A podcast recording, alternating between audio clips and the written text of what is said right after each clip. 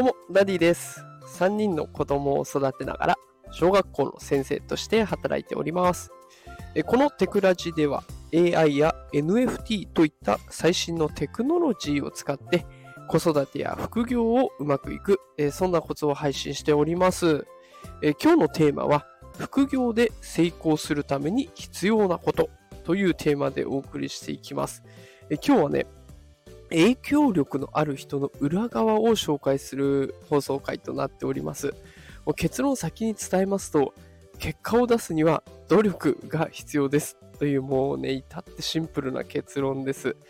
あきっとこの放送ね、タイトルを見て来られた方多いと思うんですけれども、そんな中には副業してるんだとか、副業に興味があるんだっていう方が多いんじゃないでしょうか。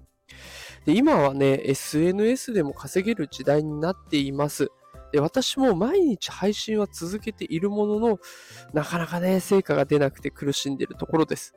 で、えーこんな私と同じような状況の方々に、2人のインフルエンサーを紹介したいなと思います。1人はアシナさん、アシナさんという方です。えーこの方はね、毎日こう海外の偉人のヒストリーとか最新のテクノロジーなんかを発信している方です。ツイッターもね、あの、毎日投稿されている方で、これ情報量がもりもりのツイートをね、毎日配信しております。で、そんなアシナさんのツイートの一部を紹介しますね。えこの回はイーロン・マスクについて紹介をしている回なんですけれども、イーロン・マスクのことを30時間調べたって書いてあるんですね。で、確かにそれ読んでみると、イーロン・マスクのね、幼少時代から今に至るまでの過程が事細かに書かれてるんです。たった一人の人物、イーロン・マスクという一人の人物を30時間も調べてる。もう圧倒的な努力量にびっくりしました。で、二人目、二人目はクロマスオさんです。アメリカ在住でね、アメリカで働きながらツイートを出したりとか、メルマガ、 Voicy などで発信活動を続けられている方です。で、メルマガを私購読させてもらっていて、向こうの中でね、情報発信するために必要な時間を紹介してくれていたんです。えここに書かれている時間がびっくりしました。ツイートを作るために1時間。で、メルマガを作るために3時間。で、 Voicy を撮るために45分間。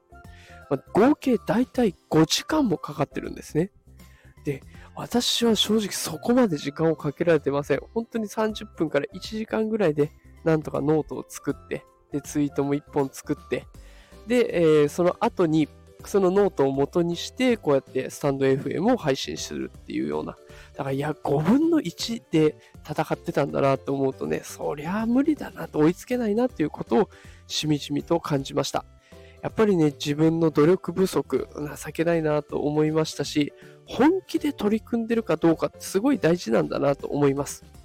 だからやっぱり副業で成功させたいなって思ってる時には、発信量を増やしたりとか、あとリサーチを増やしたりとか、ね、努力する時間っていうのが大事になってくるんだなということを改めて感じたので放送させていただきました。